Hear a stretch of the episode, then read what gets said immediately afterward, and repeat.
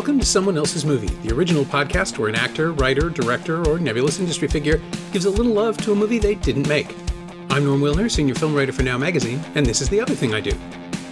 My guest this week is Thyrone Tommy, a filmmaker who first landed on Canada's top 10 with his 2016 short Mariner, which starred Thomas Olajide as a capable but troubled naval cadet. He cast Olajide as another gifted young man suffering pressures both external and internal in his first feature, Learn to Swim, which premiered at TIFF last year, also made it onto Canada's top 10, and starts its theatrical run this Friday in Toronto and Vancouver, with more screens following across the country. It's a powerful, formally complex drama set in Toronto's jazz scene, and it's well worth checking out. Thyrone picked Ghost, Jerry Zucker's 1990 blockbuster about a nice young man who finds himself still walking the streets of New York after he's killed in a botched robbery, determined to reconnect to his grief stricken girlfriend through a medium who'd really rather be doing something else. It's a weird mix of street smart comedy, swooning romantic tragedy, and supernatural action movie, and it shouldn't work at all. Except that Zucker had the good fortune to cast Patrick Swayze, Demi Moore, and an Oscar winning Whoopi Goldberg, and together, they made a hell of a picture. Oh, and the Righteous Brothers were in there too. This is someone else's movie. I never got to go to the movie theater when I was a kid as much. Like it was very much a, a special trip to go to the movie theater. And so most of these films I would have just seen on TV, like, you know, just on your regular uh, box. And it's really interesting now to load them up. You know, they're all been like HDR'd and stuff like that. And you load them up on HD and you're like, oh, that's what it looks like. So like I saw Hook again in HD probably four or five years ago for the first time. I'd only ever remembered it on TV and it was it's interesting. Yeah, you could definitely see the seams. You're like, okay, this yeah. is definitely a complete studio soundstage movie. I think that's why Titanic always stood out of my mind because at the time, you know, it was a. I, I, I saw the I didn't see the movie, and so I read about Titanic. The teacher had read it to us, and I became obsessed with it. And so I went to the library, you know, prior to YouTube and Google, I guess. Went to the library, got every book I could, from every library around the city was reading about this. My parents wouldn't go see it because, of course, it's a three-hour movie about like white people on a boat. So she's like, "We're not watching that." And but they saw how obsessed I was. So when it came out on video, they went and got the VHS for me. But remember, it hmm. was like two VHSs. Yeah, yeah, yeah. And so the first one went in, didn't work. But I was so anxious to see this thing that I put in the second one. I watched it that Friday night, the second half of the movie, right? right. No context to what's happening. Um, and so then my mom went out the next morning, got the got a replacement VHS, and I and then that Saturday afternoon rewatched the entire thing again. And it was the first time that I saw something that was historical. It felt like a time machine mm-hmm. because everything before that, like Terminator, Hook, all this stuff, is something is magical. Someone came up with it. But this was like someone had created a time machine and brought me back. And I'm because I spent so much time studying it, it's like the plates are the way they're supposed to be. Yeah. The staircase looks exactly the way it's supposed to be. There's all these pieces. And it was like the first time that I realized that people could actually do that. People could like create a historical context to a film. Um, but yeah, that was that was magical to me. God, James Cameron would be so happy to hear that. I think that's like that's yeah. his that's his true objective is to pass as real is to allow people to experience it because that's you know all his immersion stuff all the 3d things that he loves now are about putting people in the world with titanic right. he actually built an existing yeah as you say he he built he recreated an existing history and you know plugged fictional characters into it but the genius of it is that the fictional characters are constantly interacting with real events and people and so you get yeah it's like it's as though you it's as though they're the time travelers right because they're the ones who are sort yeah. of interlopers in this historical event a hundred percent, you know, and like even the dinner scene, they go and they like meet like, you know, Sir Gordon and and, and Lady Macduff and whatever. And, and I'm just like, oh, those people. I read about them, and everyone else watching this is like, I have no idea who these people are. and so, uh, like to that point, did you see Ghost theatrically? Was it a special event, or did you see it on video? My mom has two. Like, she's gonna kill me if I ever fucking said this pop publicly. but I guess we're gonna go. My mom has two white boy crushes. One is Garth Brooks, and the other is Patrick Swayze. okay. And so anything with Patrick Swayze always was played in the house. And so Ghost is one of those movies that I guess it came out. I mean, it was a big movie. It won, you know, Whoopi Goldberg won an Oscar and, mm-hmm. and shit. Like it was a big movie, but it came out, and I guess, I guess it would be TBS or whatever. It was like it was one of those movies that TV just picked up. That's right. Really it was on heavy. cable all the time.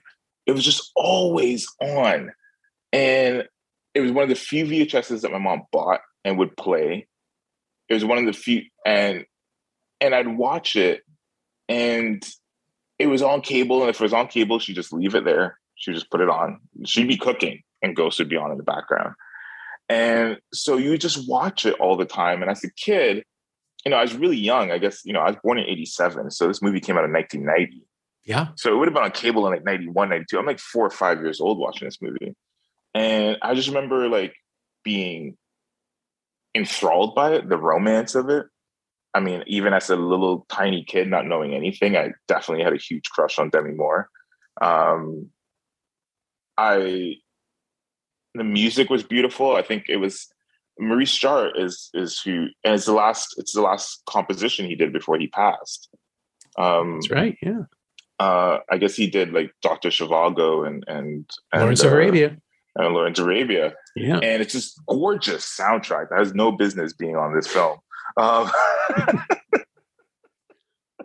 um, there's music. The music's great. You know, obviously the Righteous Brothers. That song is is classic. Um, had action. It was scary. Those little demons coming and taking everybody away used to scare the shit out of me as a kid. I've heard that a lot, actually. Um, and you know, I grew up in a very Christian household, so this whole idea of of heaven and and and the sort of like the Christian imagery that kind of is intersped into the film. Um, it was just all it, was just like this perfect storm of things as I as I saw it as a kid, and I didn't really think too much of it. Um, you know, after my childhood kind of like passed, but it was something that I always thought about. And if I heard anything that sounded like the soundtrack, or I saw anything that was kind of like relatively related to it, always it would come back to me. It was like it would just rushed back to me. And I remember watching it for the first time. As, it was years before I watched it again as an adult. Um, and at this point, I was like starting at the film. And I put it on, and I was like, you know, because it's one of those things, you know, it gets spoofed all the time because of the yeah. the pottery and stuff like that. Yeah, yeah. And you watch it, and you go, "This is actually pretty good. Like, this is good. This is this is Hollywood firing at all cylinders." But like, and there's there's some elements that are problematic, but it's good movie.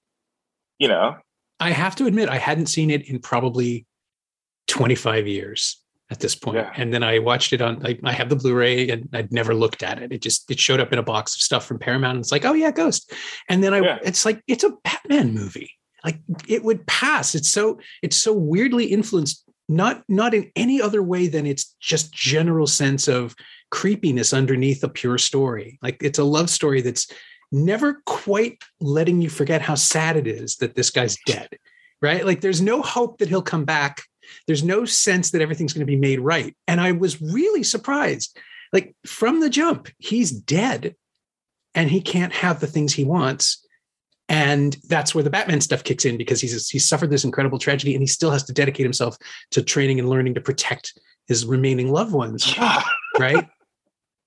And I just, it's like Tim Burton could have made this movie. It would have been weirder and sillier and wouldn't have been as melancholy. But there's a yeah. real strange link in those in those basic story points. Also, I think the fact that Sam is killed by a mugger, the way Batman's parents were.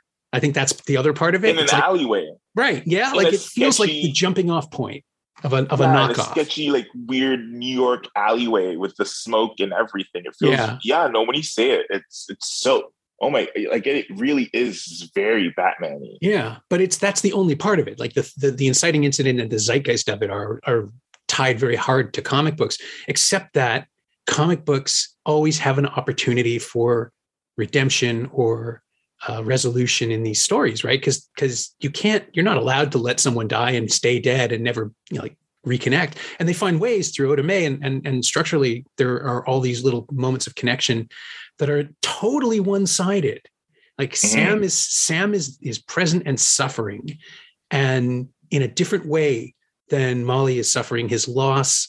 And it's so, it struck me as so weirdly aware of how awful the situation would be. Like there's never, the closest it comes to being fun is he learns to move a coin a little bit.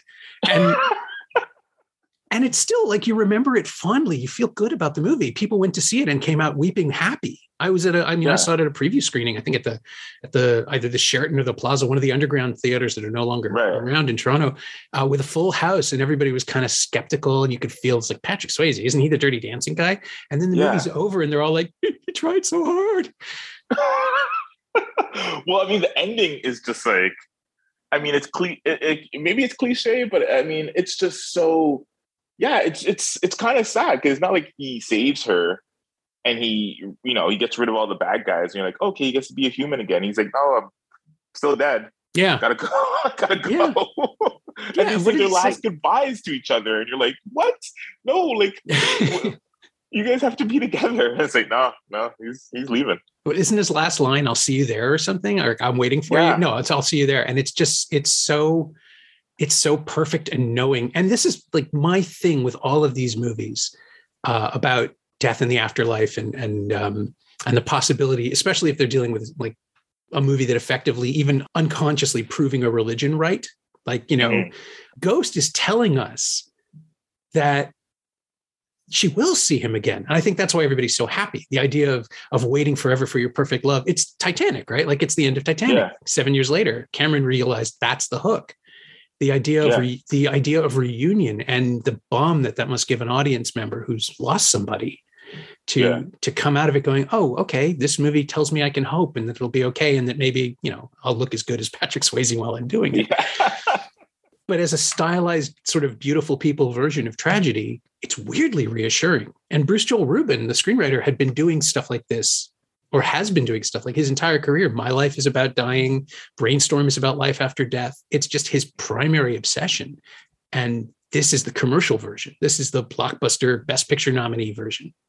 Yeah, and it's so it's so weird because like the director is Jerry Zucker, who I believe before that was doing comedies. I think he had done like Airplane or something like that. And so, uh, yeah, you're just kind of like, what's the connector? You know, like how do they decide on this guy?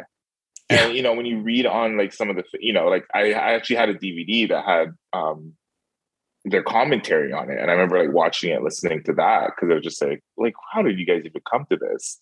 And just like the little tidbits of things of like, um, but it becomes so iconic, like Demi Moore showing up with her haircut on day one, right? You know, and them just, you know, I guess they, I mean, it's a Hollywood movie. They could have thrown a wig on her if they really didn't want to have her with a pixie cut but they left it there. And for to be honest because again because i didn't get to go to the movies a lot demi moore for me when someone says her i think about ghost i think about her with a pixie cut. For a long time i didn't even realize that she had longer hair um, all yeah. the time. It's kind of like how i always thought renee zellweger was british you know? Because of bridget jones. Yeah i just always thought she was british. It's a good accent. and then she would put on she put on other accents, and then you find out she's like from like you know, you know, Shadow Hole, Texas, or something. I don't know. She's not from London, for sure. Yeah. But um, yeah, it's just like all these little tidbits about this film that like, yeah, it's weird because it doesn't it like it shouldn't be good. Has no business being good. It could just easily have just been like a cornball romantic com like comedy. But yeah. there's something really yeah, there's something really intimate about it. Um, and there's all these pieces to it that technically shouldn't be there. Like again, like the score and and the performance. You know, Patrick Swayze is very. He really like he really as an actor, he really buys into that role. He doesn't yeah. play it with any sort of like kind of like oh, I'm a ghost. He's like really he commits. yeah, yeah. Well, that's what I mean about the sadness. It's even, you know, his body, his physical presence. Because he was a dancer, and he was trained to express like through his through his shoulders and his chest. You can see how sad he yeah. is. He's like he's he's kind of cautious in his movements, and even as things get like as the drama intensifies, he's not playing hero. He's playing scared. He's trying to help and not yeah. fail. Like he's terrified of something going wrong for Molly and it makes us relate to him so much more naturally, I think, than any of the roles where he was cast as a guru or a sage or somebody who, you know, like even after Ghost, he would keep getting roles like what was that one, Three Wishes, where he's the the guy with the sun tea and the magic dog who who just right. shows up to help people who are sad. And he's always he's fine in that stuff. And in you know, like Point Break or in um was the other really obvious one that I'm forgetting as I say it? Oh, Roadhouse, right? Where he, he yeah. just knows more than everybody. He's the smartest guy in the room, kind of thing. Yeah, yeah, yeah, That can't work here because he's someone who has no idea what's happening to him from moment to moment. And yeah. even in like even before he dies, he's clueless. He doesn't know what's going on. He doesn't know why he gets killed. All of these things are mysteries that he has to. He, you know, it's the it's the classic. Um, again, you become your best self to solve the problem, and it and the thing that Swayze seemingly gets as an actor is that it won't matter. Like that he's becoming his best self for no one. No one can appreciate yeah. this. It's completely selfless mm-hmm. um, because he loves someone. And on that level, as like a hopeless romantic performer, I don't know that there was anybody else doing something like that. Like it's so weird yeah. and unique as a as a performance from him yeah, it's something I didn't really appreciate until until yeah later as a mm. as a filmmaker watching this actor go through it, and you're like, there's so many actors that would have hammed up some of these moments, especially in, like you said in the later parts where he starts to um, learn his powers, so to speak, or starts to gain some of these the, his his knowledge of how to navigate this this his ghostness. Um, and even then there's still a level of earnest to it. There's still he still doesn't quite know. He's like even when he i think you know obviously when he's like battling them up on the on the condo and the and the he's a bit more knowing there but he, at this point he's earned it right? He's earned that laser focus. But the the most assured moment really is when um that's it's really special is when he lifts the coin. That's the moment that always gets me. There's always just moments in movies that always fuck with me, and that's every time he does the the coin lift and like hands it over to her, and Demi Moore is just water working, and like Whoopi Goldberg is all like, "See, I told you," and you're just like, "Oh my god!" Yeah, and the soundtrack, it's the soundtrack. yeah, it's pushing all, it's firing on all cylinders. Absolutely it's trying very very hard to make us cry but i think i honestly i think there's a silent version of that that works just as well just from all from the three actors and the 100% and, and the passion the investment that we have so far. It is you were saying that it can contain all these elements and i keep thinking i always forget whoopi goldberg is so big. Like it's such a big broad comic role. Of course it's the role that won the oscar. It's the one that pops but she's the one who makes it okay somehow for everything else to be so serious. And yeah tonally i don't know how they accomplished that and maybe it is just the score working in tandem with her but right. she has a an absolute lack of gravity um, which is really fun in mm. this big serious movie about a man who's killed and trying to keep his his girlfriend from meeting the same fate like it should be right. ultra serious and she just keeps showing up and refusing i think i mean she i mean one of the things that's that's tough is that i mean she is the, uh, when I say problematic, I mean the fact that she is kind of playing the you know magical Negroes trope as being like the one person who can hear this ghost and has yep. this ability. Oh yeah. But I think, I think even and maybe this is just my projection watching as a young black man. Like I just felt like you know I grew up in a very religious household, and I'll, I'll give one antidote. Um, my I, I lived in an apartment for a while that a guy had died in Oof. And it always felt weird in the hallway where he had died. And I remember like going out with my buddies that lived in the building before, and they're like, you know, they're like, some guy is a bodybuilder, he like died in your apartment. And uh, you know, it's everyone says it's haunted and stuff like that. And I'm just, you know, one of those nights you're out drinking with your buddies and you're just like, stop, you know? Because uh, you can feel it. You feel this weird energy in the hallway. And one day we're sitting around, my mom, you know, and my mom was really annoying me. I must have been in like high school, late, late high school or something like that.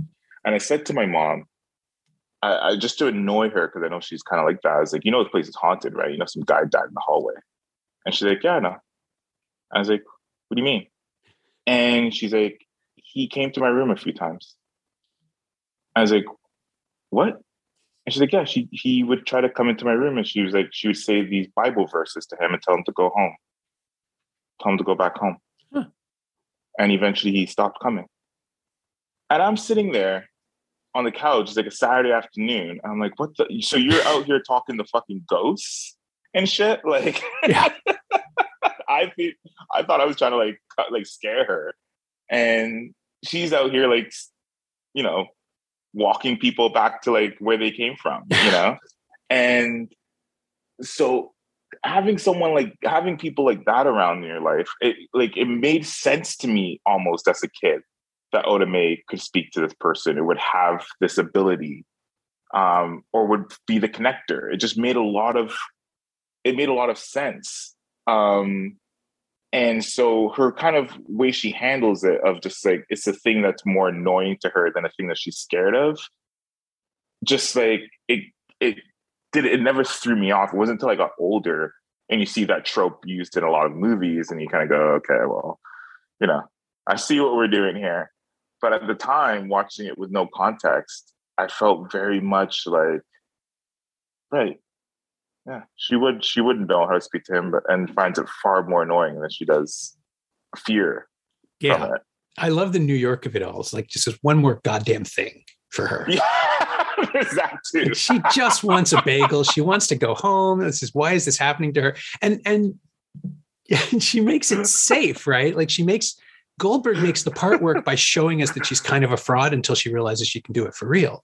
So right. she sort of leans into the stereotype that already exists in order to immediately subvert it with this other performance that isn't right. like, she's she's giving us her impression of the stereotype. Oda Mae is not like Goldberg is showing right. us Oda Mae doing that and then takes it all away to have real wonder and then immediately go right back to because that's what you would do. Like if we found yeah. out that the afterlife was real on Tuesday, by Thursday you'd still have to go back to work. Yeah. And that's, that's one of my favorite. I mean, uh, the movie's filled with tons of favorite moments, but one of my favorite moments, of course, is her in a room filled with all the apparitions. Yeah, yeah. Right. And they're all trying to talk to her and she's trying to like settle, you know what I mean? Like she's just trying to get this business together.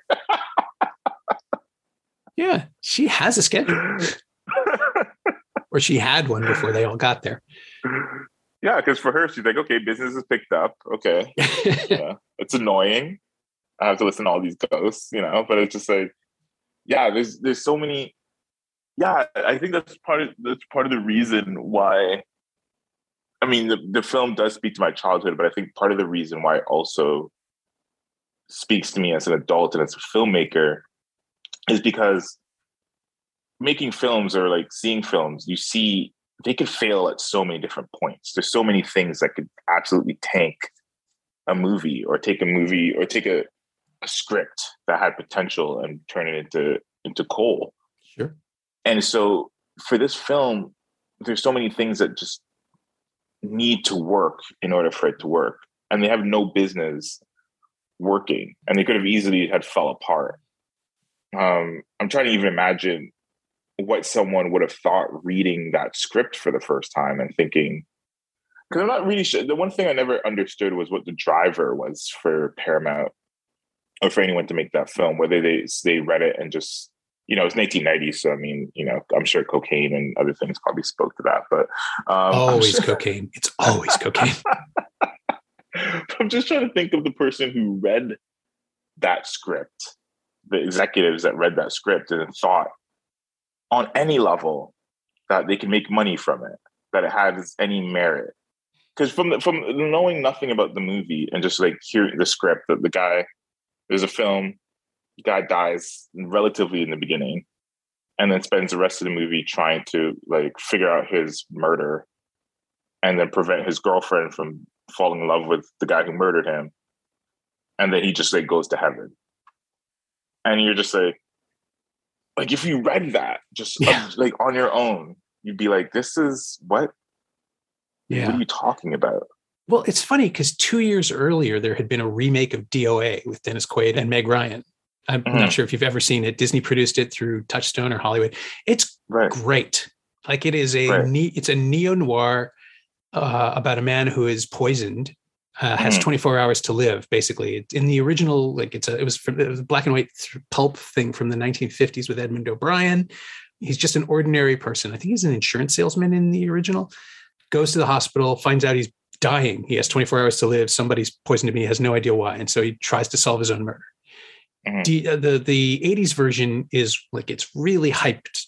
Um, it was made by Rocky Morton and Annabel Jankel, who made Super Mario Brothers later and kind of torpedoed right. their careers. But it, this was like their calling card to right. British music video whizzes who like they saturate the thing and it's raining all the time and all the colors right. are uh, and there's this great Chaz Jankel score, this sort of wailing guitar sort of thing. It's all it's and it's similarly, it's really sad, but it's propulsive. And it's sort of the same thing. It's about a guy solving his own murder. Um, and in the end, ultimately walking into the light. Like it's there are beats that you could describe while pitching Ghost that people would twig to and go, oh, that that didn't make money. It's like, yeah, but this is the better version. This is the this is the right. movie star version and a big studio makes it instead of a, a, a, a, shingle at Disney, so we'd have more control. And this guy made Airplane and Top Secret and Ruthless People, and they all made millions of dollars. Not Top Secret so much, but everybody loves it anyway. And there's a way, like they could argue their way into making it. And then, right? Do, do you know who was originally considered for this? Because it's amazing. For the roles in the movie. Yeah. So Sam was offered to Harrison Ford, Michael J. Fox, Tom Hanks, Kevin Bacon, Kevin Kline, Alec Baldwin, Tom Cruise, and Paul Hogan right off Crocodile Dundee.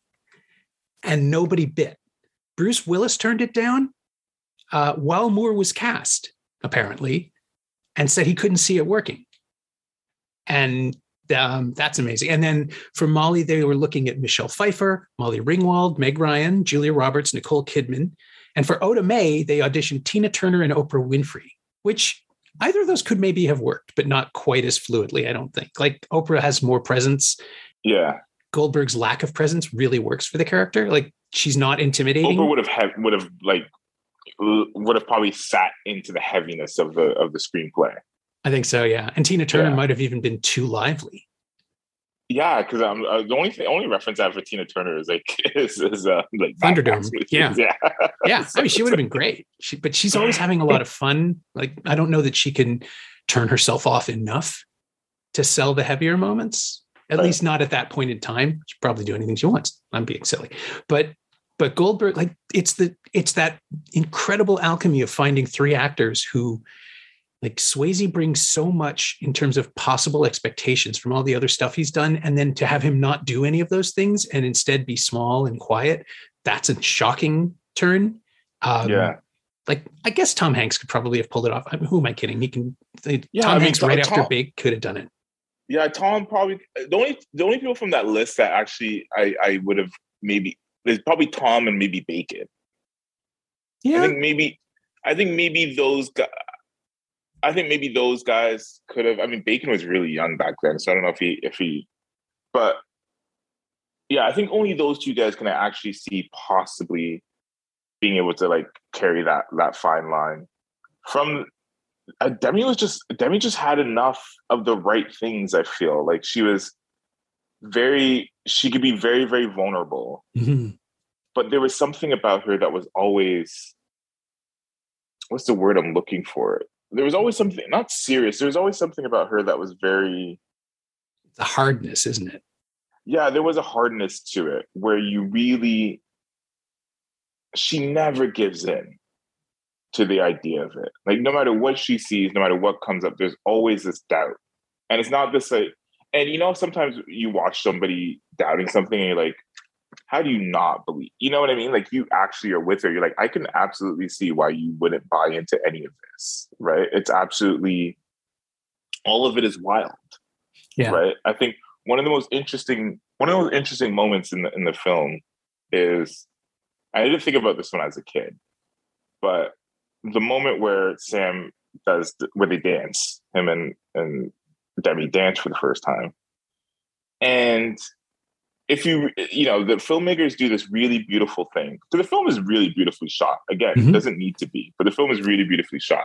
And there's this great moment where he takes over Oda Mae's body and then she reaches her hand over and we come off the hands to Demi and then we come around Demi and it's Patrick Swayze there. Yeah. and they start dancing and they have this super intimate romantic dance.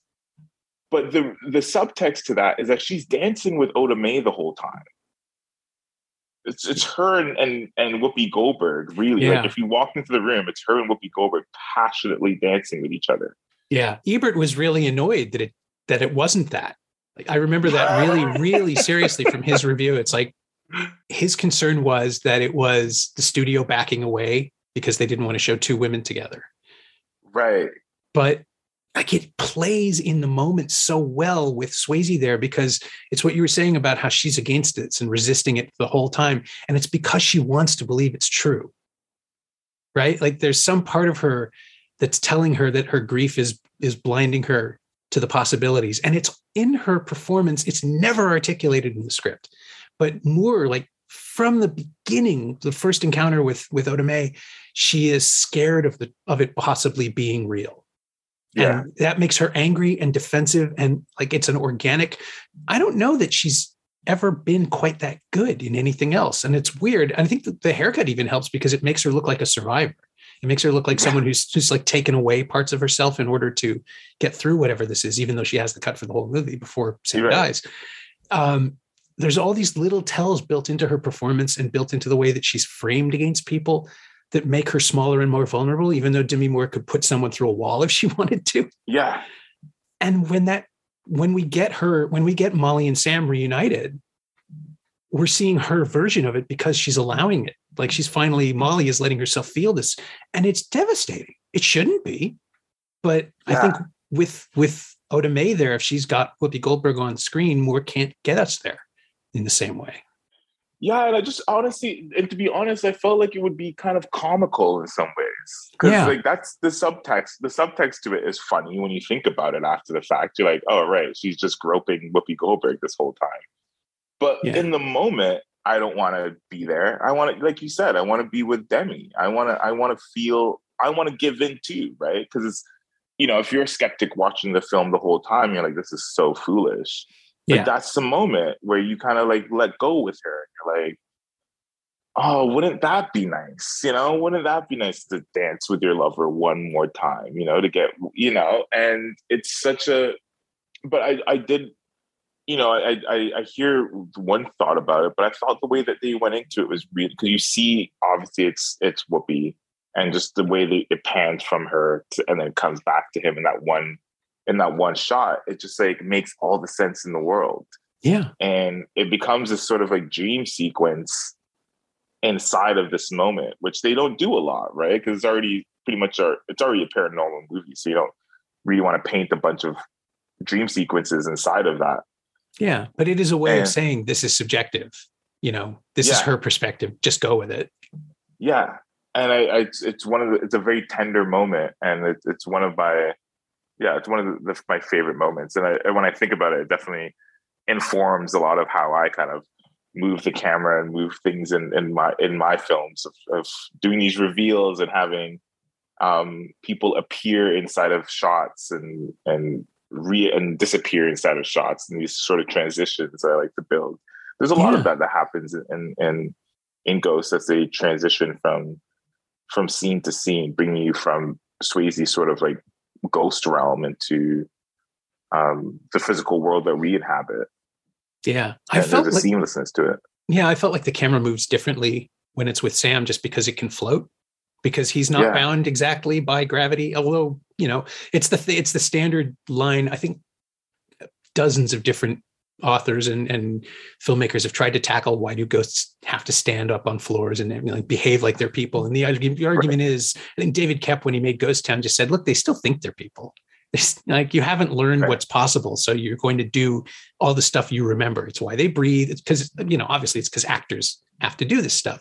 But right. his his argument was, until you know you're not human anymore, you're going to be the person you think you are and right. it's a good excuse but there's there are these little touches the way the camera glides when it's with sam versus the more conventional setups in new york locations with with mm-hmm. molly and oda mae that just differentiated just enough and i want to say although maybe it's um, just a uh, a tweak of all the different remixes they've done with the soundtrack over the decades to bring it up to mm-hmm. speed with whatever format you're watching it on it felt right. to me like the world sounds more hollow in sam's version of events than when we're with Molly and Oda. Maybe it's just more wild sound that got mixed into the track somehow. But, yeah, because it has that like weird '90s kind of like hollow sound to it most of the film, and then like you listen to the new remix version and they yeah, kind of yeah. played around with it and stuff like that. Yeah, you yeah, can never tell anymore. Yeah, I can definitely see that. I mean, I I definitely see where they start as Sam becomes more ghostly. They the cuts become more ghostly. Like yeah. I, I like I feel like in the beginning of the film, there's a lot of we get to see Sam enter spaces and we get to be with Sam when he arrives or when he departs. Mm-hmm. And then um, what stands out to me is is when he starts haunting the guys, when he starts haunting um, Willie and Carl. The, the most ghostly moment is when he shows up in the apartment when they're chasing Oda Mae, and then he's just in the apartment. And it's, it's such a it's it's a moment because it's like the first time that we don't really like arrive with Sam. Or depart with Sam. He's already there, and you're just like, oh shit, like he's ghost ghosting now. Yeah, he's just already in places. Um, and I think, yeah, I think the psychology to that is like really, really interesting. Of just like, yeah, he's yeah, now he he's learning, he's le- understanding more about kind of like speaking to what you're saying about how he how his ghostness works. He doesn't yeah. have to necessarily arrive at anywhere. He can just be wherever he wants to be.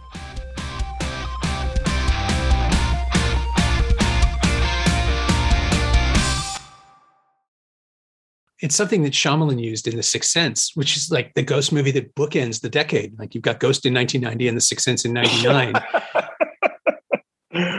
it's some amazing weird alchemy about the audience already kind of knowing what's going on and having watching the characters catch up that makes Ghost so satisfying. And mm. compared to the to the other bookend, its only version of a happy ending is still that they're going to be parted for decades although maybe right. time has no meaning for Sam and we have no idea what heaven really looks like or where he's going. But the idea that there is some unknowable distance that he can traverse in a moment if he needs to, that he can be summoned. Again, it goes back to the Batman thing, right? Like he's there, he's a hero, he's there when they yeah. need him, but he doesn't believe that about himself. And so 100%. Swayze's performance just becomes richer every time. Yeah, I, I also feel one of the things that also stands out to me that I didn't really pick up again because most of the times when I would see it as a kid, you'd always pick up the movie at a certain place. Mm. It feels like that whenever you watch movies, right? You always pick them up. It's like if you watch Shawshank Redemption, you don't remember the trial or him showing up to prison. You always pick up, you know, at some point during, you know, something between him and the warden or something like that, right? right. Yeah, it's whatever like you Forrest, tune into. Yeah, or like Forrest Gump. It's always when he's like running away from the kids on the bike. You don't remember the whole him mom trying to get him into school and stuff like that, right? Yeah. Um, and with Ghost, it they they set up Patrick Swayze as already being a little bit anxious. He has this whole thing about the plane crash on TV, which I'm I, I love flying, but I am also like, you know, I have my uh, you know, I have a some people have public speaking fears, I have height fears. Okay. So um it's a bit different, but uh they set up these that whole tidbit with him being like worried about this plane crash. And you already and him having this the nightmare. And so you already have this like anxiety that he has. He already has this little bit of fear that happens. And then the worst fucking thing happens to him and just like feeds into that. So he they do such a great job of setting him up as already being scared.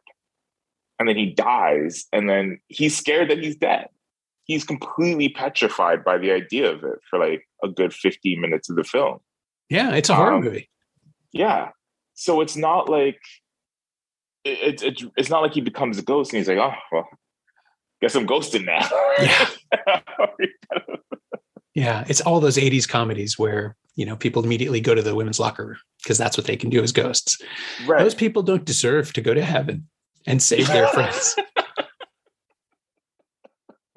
This is the it's best like this case. movie that came out on Netflix. And not to like trash the, the, I'm sure the executive of that movie's listening and will not hire me now.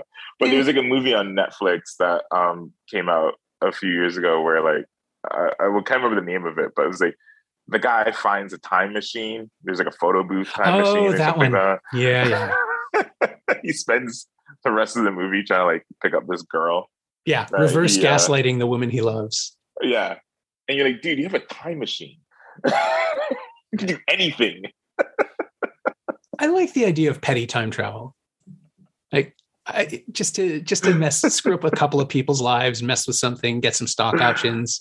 It's you know, we all want to believe we'd kill baby Hitler, but probably you do three or four no. runs for yourself first. No, I mean, I, I mean, I always come at everything with a very black lens, right? Just because of who I am. And so, mm. like, killing baby Hitler is probably not in the best of interest for me. I know the world would probably like it, but my my Jamaican black self showing up in Austria in 1909 yeah. or whatever year he was born is probably not the greatest idea. Um, that's someone else's journey. no, my like my background is Eastern European Jewish, so I'm always going to go to kill baby Hitler. But I get your point. I take your point. I would also have to pick my window very carefully. I'd tip someone off, maybe, and be like, maybe you should. There's some guy you should probably check out. Maybe, but me myself, probably not the best idea. Um, but yeah, petty time travel. yeah, but it is. It, it's it is the the thing of like yeah, you become a ghost, and it's like, what is if?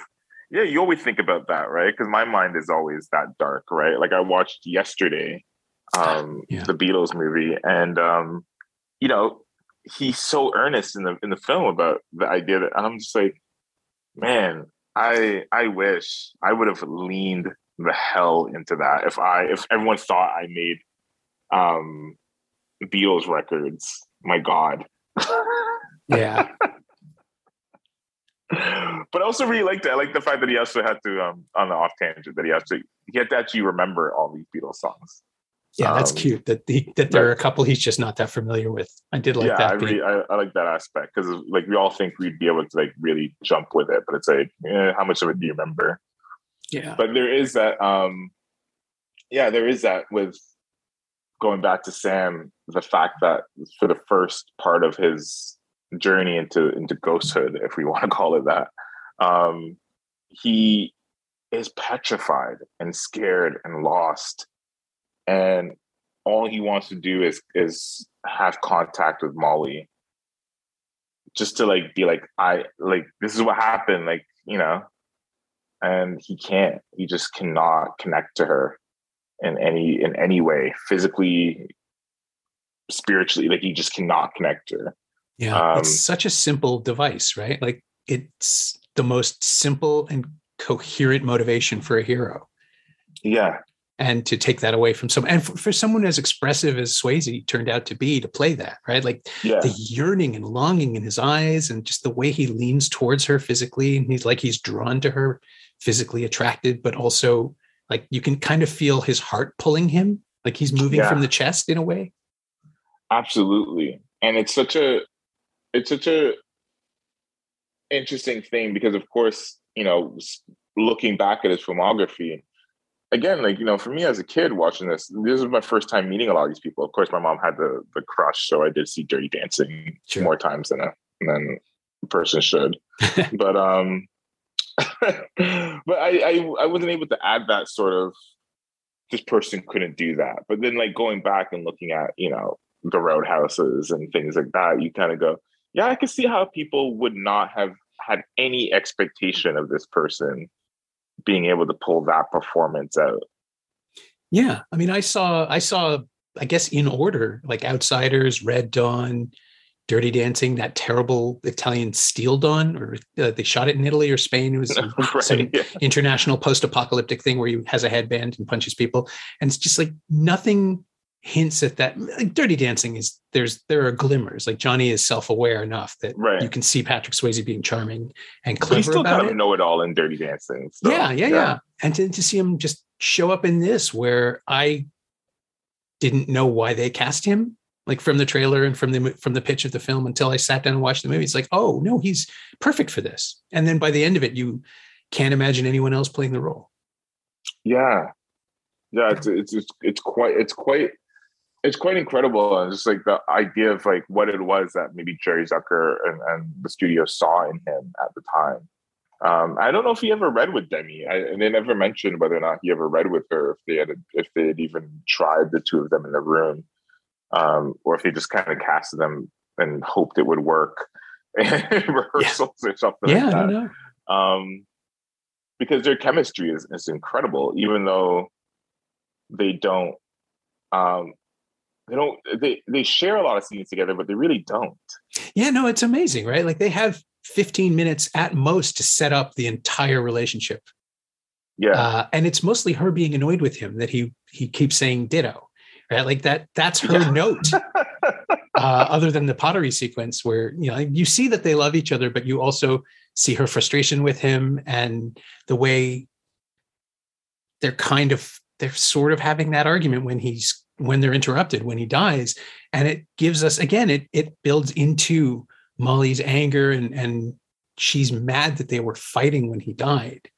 And that's again it's there it's on the page but it's never articulated. It's just something that she carries and plays for the rest of the picture. And it's like every choice makes it better. All these all these little tweaks to to the responses and from scene to scene and and the way the characters are set up to interact it's like going back over it it's so it feels so much more unique than it probably is you know Uh-huh. for a studio picture in, in 1990 where people were taking risks and making huge summer movies out of like these really weird half half real half um, supernatural concepts and somehow finding like there there is no genre where this fits you you can't like you can't Yeah. say this is like something else you like there's doa for the thriller stuff but it's not really a thriller there's the ghost and mrs muir and there's all these other supernatural romances for the supernatural romance stuff but it's too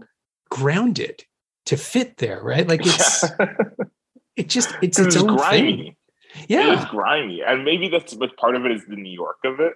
The fact that it's shot in like you know the '90s New York, and there is a bit of there's a grime to it. But like Willie's grimy, Sam's character is, is grimy. Who, who we which who we haven't even given uh, props to, um, Carl. Uh, oh tony uh, goldwyn yeah yeah, Tony Goldwyn, um, who plays such a great villain, such such a great villain. Yeah. Um, no it's good he has he's he's able to play reasonable like even when he's trying to kill someone he thinks he's doing it for the right reasons which is the greatest Right. kind of villain right like somebody who doesn't see himself as the bad guy who's acknowledging like he's compromising himself but only to get the deal done like it's not Right. he's going to go back to being a good guy you can feel it right? Right. like he's still trying to court molly except that he's not really he's just trying to find out what she knows but all the versions of himself that he presents are they feel legitimate in the moment which is really great for goldwyn because he is just so he's so good at not giving the game away like he's just so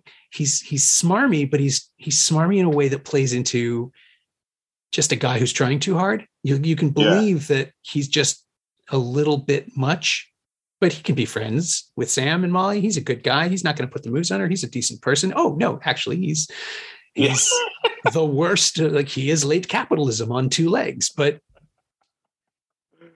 but he sells it he does and like you know I, I feel you know i always read it even as a kid of, of a guy who just i mean the, the, whole thing is that he does he does, his intention wasn't to kill sam right? His intention was just to get the numbers so he could steal this money. Right. Um but then you know sam dies and of course he's kind of i mean for us we're looking at it from the outside and we're going you snarmy bastard.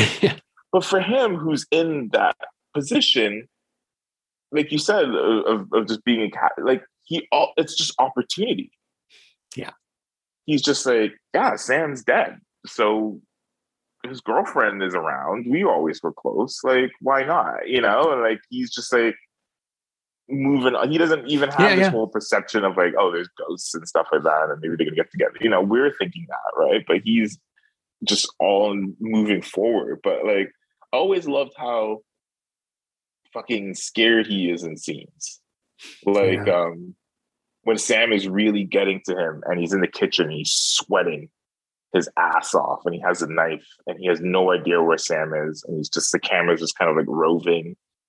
And I always, I always loved that about about the fact that he just doesn't quite understand what's happening, right? He's not too ahead of it as a villain, right? Like he knows he has he's part of the physical world, so he has an ability that Sam doesn't. And he keeps going to that, right? Mhm. He keeps going like to that without even knowing it.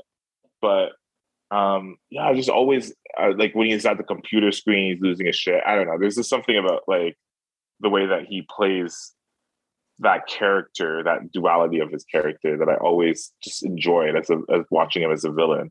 Yeah, I think it's the panic. You never see villains panic. They're always so cool Yeah. and collected, and everybody, you know, they're all Alan Rickman and Die Hard, or they all think they are. So they're Right. presenting this very calm center while the mayhem is happening, and he is just gonna piss himself two frames Yeah. later. Like eh, he is, he is not prepared for anything that happens, and he's he's good at improvising, but he's not that good, right? Like you can see it in the final scenes where he tries to negotiate his way out of problems and Right. just doesn't have a step three. You can just Right. like he's talking to buy himself time. And Yeah. and then of course is rewarded with what I remember like a room full of people going, ah, when he finally gets impaled on a glass shard. Right. That is a violent, brutal death. it is pretty. It's. I mean, both. I mean, all uh, other than Patrick Swayze's death, both deaths are pretty brutal. Like the car, Oh the yeah, car that's hit on. Willie. The car Yeah. hit on Willie was pretty rough. Um, and then yeah, the, yeah, the impalement is just like again, it's one of those things that just could have totally could have just knocked the audience out of this film. Um, but at this point, you're kind of like, no, yeah, you deserved it, you know. Yeah. And it's so Um, sudden and violent. And it really does like it just feels like a stunt that went wrong somehow. Something about the frame Right. feels unpredictable. And I, I don't know how they did it. I guess it's just where they choose to cut into the shot, but it feels Right. like an accident. I mean, it is in, in Yeah. terms of the story, it's supposed to be, but it feels like we weren't supposed to see it this way. and the whole room recoils, and then you have this moment of shock where he's separated, and then he gets dragged to hell by the ghost demons.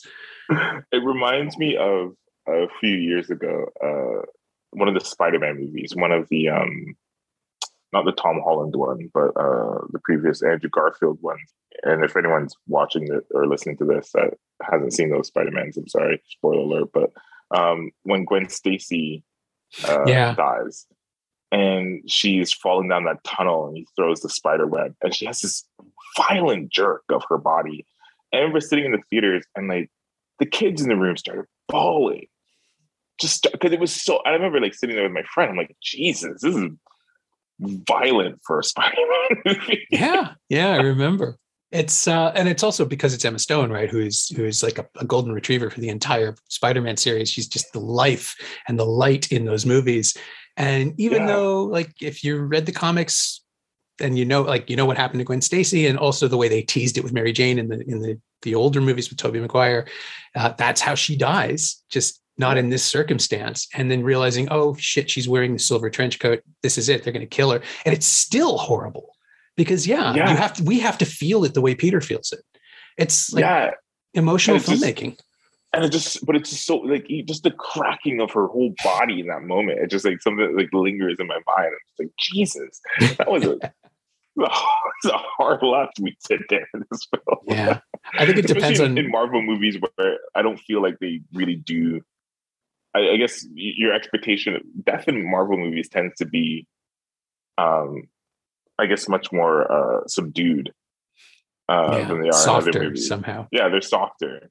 So that was a really out of out of the blue sort of like hard death where you're like, oh no, that's that's yeah, that's how that's how it would happen. yeah i wonder if maybe it depends on how close you're sitting to the subwoofer yeah. and you just feel it in your chest but I just remember it was, it was packed cinema and um it's a couple kids and they just immediately like it wasn't even you know he hadn't Peter hadn't even come down to like cradle her yet. And they were they were already bawling. Just the sound of her back cracking like that. They just like they knew there's something inside of them was just like oh no. Like she's she's definitely she definitely died right there. And I think that's kind of what that ghost moment is like when you're watching it and he just gets impaled. You're just like, oh, yeah, he's he's he's dead, dead. that's Yeah. permanent yeah Yeah, it's it's i mean it is like it's the emotional it's maybe not the emotional climax of the story that that would be sam and molly reunited but it's the emotional crescendo because it's where the plot's been going like Yeah. that's our that's that's the end of this That and is the big Patrick finish Swayze's face again when he comes up. That sort of he's angry at Carl, he also knows what's about to happen. yeah And there's this sort of like sadness on his face. Like, man, like it really, it didn't have to be like this. yeah he's taking no pleasure in it and again Yeah. that's a choice right because that's not where most action movies end you know there was that uh, it was roland emmerich i think who said that when they were making uh, independence day at the very end when they blow up the ship. Um, Yeah. They needed an insert shot of an alien looking up because it couldn't be a faceless explosion. Somebody had to get it. They needed some character to go, uh, and realize that the jig was up so the audience could applaud. Right. And there would be a place in Ghost for this to happen. You know, like there's a there's an action beat of this where the, if it's Tom Cruise, he said, "I told you so," or something, right? Like some little heroic flourish. And Swayze just doesn't do it. He just refuses as an Yeah. actor to take any pleasure in this. Yeah, he's so mournful over Carl dying because the rest of us are like, yeah, fuck that guy. Yeah, And then it cuts to Patrick, and he's like, man, Yeah. he's like, they're like, it's, it's, it's only going to get worse from here, man. And I, it sucks that it's going to get worse, you know. And Yeah. Carl is all like, oh shit, like you're here, and he doesn't know what's happening. And before he knows it, of course, you know the scary shadow things, which I'm not. I it would have been funny if if they came out and they were like the shadow things were supposed to be comical because they were scary as shit as a kid. And you said you like you mentioned that like people thought they were so scary, these faceless. I think that's part of it because they were just faceless. Yeah. And then the way they would come and they'd grab you, pull you away, and then they would become the shadows of the floor. It was really, really, really smart. They just become whatever the shadow was in the ground that was originally there. Yeah. It's a simple And- logical effect, right? Like it's disturbing how easy that is to sell. It's like the the guys walking into the players walking out of the cornfield in Field of Dreams. It's just a really subtle dissolve thing that yeah. feels natural, even though it's completely supernatural. And so I think on the back of your mind, you're just thinking about, oh, I'm I'm going to be very careful walking home. Whatever Yeah. whatever else is happening in this movie, I'm learning a valuable lesson. Because you're just wondering, you're like, and then up until that point, everyone's been getting the no, I guess the one person gets the um The light. the uh the light treatment early in the movie. They do establish the light treatment early in the movie. I think it's in the hospital, if I remember Yes. correctly. Yeah. Yeah. Sam Um, witnesses it afterwards. yeah, someone gets the light treatment, but I mean, everyone else is getting the shadows. So you're like, where where do I where Yeah. do I fall in? And that's and that's what I mean. But like even like going back to like the the the allegories and, and connections to Christianity and stuff like that. You know, there's obviously the the the ornament or the large figure that they are trying to pull into their house, and then you know there's a whole thing where you know he kicks you know she kicks it and comes back and they grab it and there's that moment of like oh someone could fall off this building and then it appears in a nightmare. There's a flash of it falling and crashing to the ground. Um and there's all this talk of of of this.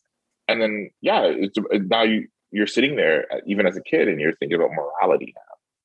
You're like am i a good person? Am i a bad person? Am i getting the shadows? Am i getting the light? Like what would like if someone came and popped me off you know behind my building here um where would where would i go where would i fall into this whole thing so now you're having this whole like christian morality conversation with you after you just watch this hollywood romance Yeah. But that's what makes it relatable. It's ingenious, right? Because even though it's telling an impossible story, it's couching it in thoughts and decisions that we would make. Like it's a it's a relatable supernatural story. There's no machine, there's no portal.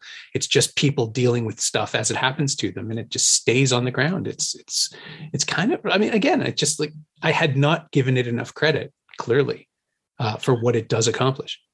yeah it's because it just really when i watch it now I seeing it as a filmmaker, it is such a, a miracle that it exists the way in in the way that it does because it really because it really is one of those movies that really does get like you know kind of like going harkening back to something like Titanic that's so easy to spoof because it is so big and so in so many places, um, and does have some cornball elements. I mean, the sex scene in Ghost is is I don't know if that's a sex scene. It's just like it's just them feeling up each other in the moonlight.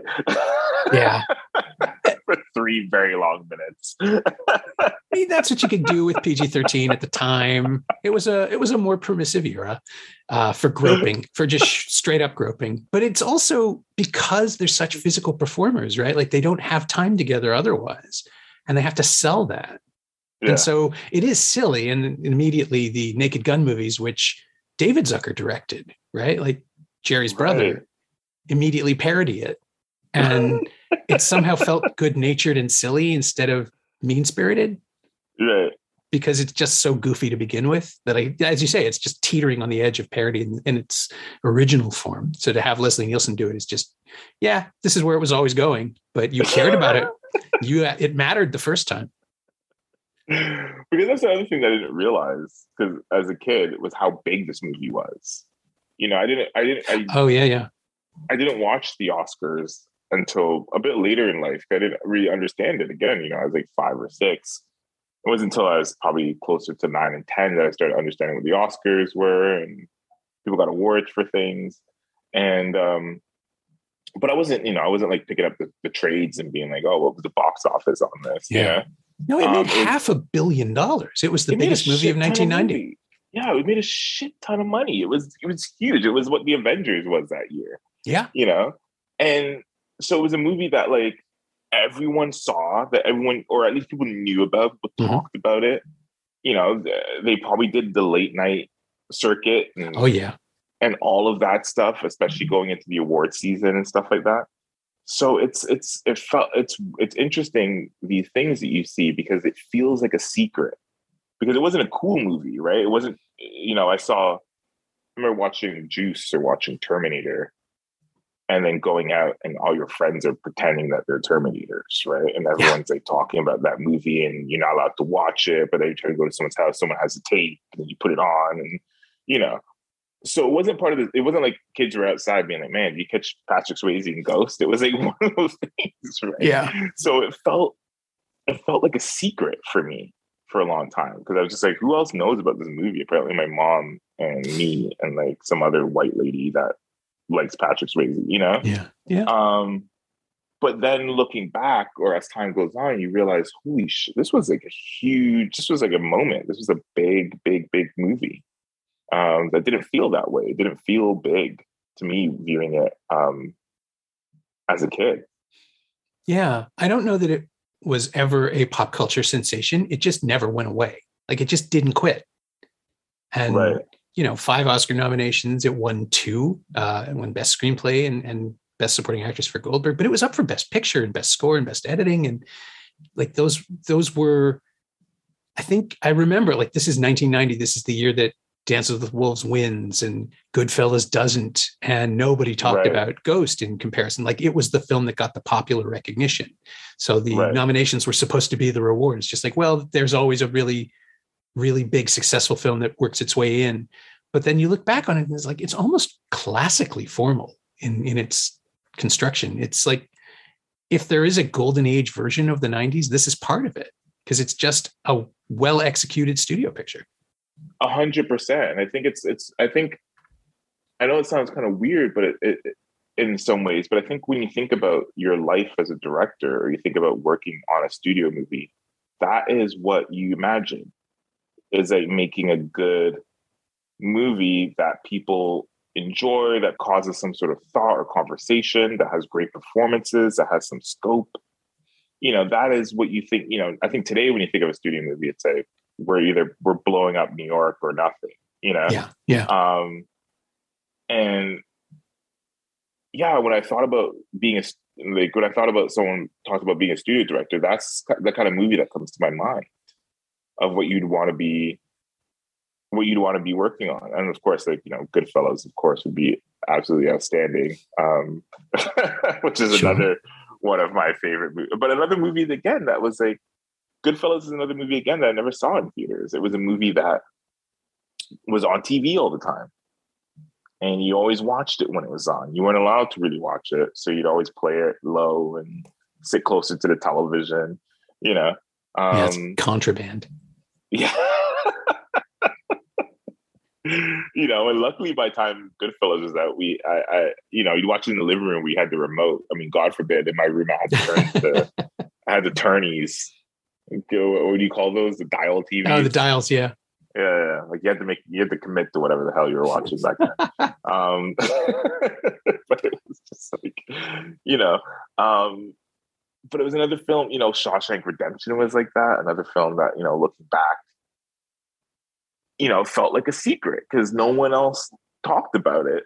you didn't know you didn't really know anybody else in the school year that had seen it or you know it wasn't a conversation piece like hook mm-hmm. was or honey i blew up the kids or something like that but it felt like a secret and then you like you grow up a little bit and you're like no everyone knows what this movie is everyone was watching it when it was on too and it was like it was a thing and and that's with ghost it's kind of yeah it's it's really it's really well done and, and all the pieces to it there's shots from it that are amazing the mirror shot is incredible um, when they're moving um, the transitions that they do um, yeah it, it, it really does like you said it really fit into that classic sort of idea of what movies were like yeah you can dismiss it as square or cheesy but that misses the point that it is it's exactly what it wants to be right you sort of can't take a run at it this, that that way because it's just it it sort of has all that stuff built in. It is it's earnest. It's it's right. pure. I wonder if there is an element of that return because you know I was, I was watching. I, I, was in Los Angeles recently, and I went to um, Tarantino Theater. The new Beverly All About Eve was playing, and you know it'd been a, a while since I watched a movie from the fifties, like an American fifties movie, mm-hmm. and um, it's I mean it's it's fab it's not some crazy filmmaking as far as like visuals go, right? It's just the 50s, just coverage. But it's still well framed. The costumes are great. The dialogue is like firing at 100. The performances are amazing. But it's a little bit over the top. It's a little bit like no one speaks like that. Like we're as people, we're not that witty or quick. yeah. And they all have that mid Atlantic thing going on still, like that formalized version of speech that went out with yeah. the method. Yeah, and it's just like it's all a bit elevated, all lives above, but it was also fun. It was fun to do that for a while. It was fun to just watch something that was characters and story and wasn't like, you know, I wasn't thinking to myself like, oh, would a theater actress say that or would this person do that? It was nice to just like be above it a little bit. And so I wonder, you know, if there's a little bit of that if any of that's returning or if there's a, a, a, moment coming up in our future where filmmaking become that becomes a bit more of a thing where there is that sort of instead of everyone trying to distill it and find the most realist rawest version of stuff if there's a world where we kind of go and we want to kind of like sit up here a little bit we want to sit just a little bit above what we actually are experiencing you know and i i think i, I watched uh like yesterday was kind of like that i know it's a bit older but um you know even coda the, the movie that everyone's talking about i feel mm-hmm. like you know it's just like it's just and just sits up there a little bit, you know? Yeah. Well, it's this new rush towards elevated everything, right? Elevated horror, elevated comedy, elevated drama. It's just a right. it's just a catch-all term for this is better than I thought it was going to be. And I'm kind of weirded out by that. It's right. like you're coming in with an expectation that a genre picture is just going to be, you know, forgettable or disposable. And then someone like Ari Aster comes in and makes Hereditary, which is, I mean, mm. it's a pretty simple possession story except that that's not what it's doing. And he does it in this serious way where you can sort of feel the air moving and, and there's more room tone in scenes and it's quieter and stiller. Um, and it's in a, in a weird way that's embraced as being about something, you know, like how everything's mm-hmm. about trauma now. It's, it's always been about trauma. It's just that now that it's part of the text instead of the subtext, mm-hmm. it, it's respectable, but the best ones are the ones that are respectable in spite of being a little cheap and a little a little grotty because those are the ones mm-hmm. that feel more like life.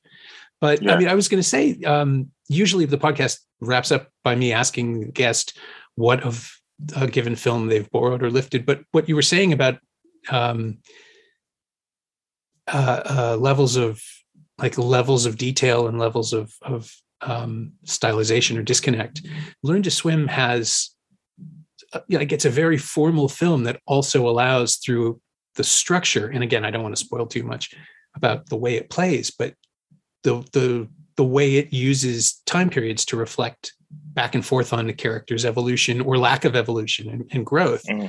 that you know you could say that that's an elevated storytelling technique but it's just a good storytelling technique yeah, I, don't know that, I, I don't know that it's elevated it's just good i guess with, with with a lot of my films i really you know ghost has when I think about Ghost, there's definitely a lot of parallels between probably what's happening in that film, what happens in Learn to Swim, in, in weird ways. but I feel like I always I always think about the feeling and the, that someone is supposed to have viewing it, viewing the project, whether it was it was learn to swim or some of the shorts I did. And I'm always like, what do we, what do I want someone to feel? So I'm not always tied up into like I do want it to make sense. I don't want to just do, do things to like just to do them. But it's like do you, what do you feel when we go from this scene to that scene or this moment to this moment or when you're with this person and that? And that's always the intention. Um and i, I you know a learning plays like plays like an album more than it does i think sometimes like a, a traditional like linear story. It feels like something you put on and you just sort of like soak into. And I, I i'm okay with that. I i, I I enjoy taking that sort of like journey um, with a person or with an artist, as long as they're consistent and truthful about what it is that they're trying to do, you know. Um, and so, you know, wa- like watching a movie like Ghost, like it never stops, and that's what I mean. Uh, going back to like where it could fall apart, it never stops doing what it was, what it set out to do in the beginning. That mood, that tone that it sets, it just like carries that through and even when it should like fall off and become something completely different it's like no this is where we are and kind of just carries you through. And i love that about it and i think that's something that um i i want to continue to carry through my work and and obviously like the themes of of death and loss and will and fear um guilt all those things will continue to, to to permeate the work that i do i'm sure yeah, that never goes out of style, does it? I mean, there's always. No. It's uh, it's just you know when you live in a highly religious household, I think you always kind of um, have those things. You you either like lean into it or you you question it constantly. You sort of have this. Um, I, I like had a bad conversation with my aunt once. You know, I, I told we were at dinner and I I said um she was asking me if I was going to come to church with her, and I was like, no, you know, I gotta I gotta do something tomorrow. She's like, what do you gotta do? And you know, I had to go watch football. That's what I had to do, you know. And um, she's like, You're not a believer, you know, you're you're and if some and I said, not so much I don't believe in God, it's just that we don't have a great relationship, you know. Um That's really good. I like that. I fall back on the Dan Aykroyd line from Ghostbusters. Like, do you believe in God? Yeah. Never met him. Yeah. Complicated relationship is really good. yeah, it's just it's just complicated. Um, and so we just, yeah, that's got that's it's it's a constant it's a constant question and constant finding it. You know, I don't know if you're ever supposed to, but you know, this is part of that process is, is creating things in search of it. You know. My thanks to Thyrone Tommy, whose moody, moving first feature Learn to Swim opens in theaters in Toronto and Vancouver this Friday, March 25th, before rolling out across the rest of the country. Thanks also to Bonnie Smith. She knows what she did. You can find Thyrone on Twitter at Thyrone Tommy, all one word, and you can find Ghost on Blu ray and DVD from Paramount Home Entertainment. It's also streaming on Paramount Plus in Canada and available to rent or buy on most VOD platforms. As always, you can find me on Twitter at Norm Wilner, and you can find this podcast at Semcast, S E M Cast, and on the web at someoneelsesmovie.com. I am once again reminding you that I've made the first year of the show available for just 20 bucks at payhip.com slash semcast. That's the first 52 episodes of Someone Else's Movie, 46 of which aren't currently available anywhere else and are pretty good at payhip.com slash semcast. Our theme song is by The Last Year. If you like it, or the show in general, please say so. Leave a review wherever you've been enjoying us. Every little bit helps, it truly does. And check out the other shows on the Frequency Podcast Network while you're doing that. Stay safe, watch movies, wear a mask if you go out, Get your booster when you can. I'll see you next time.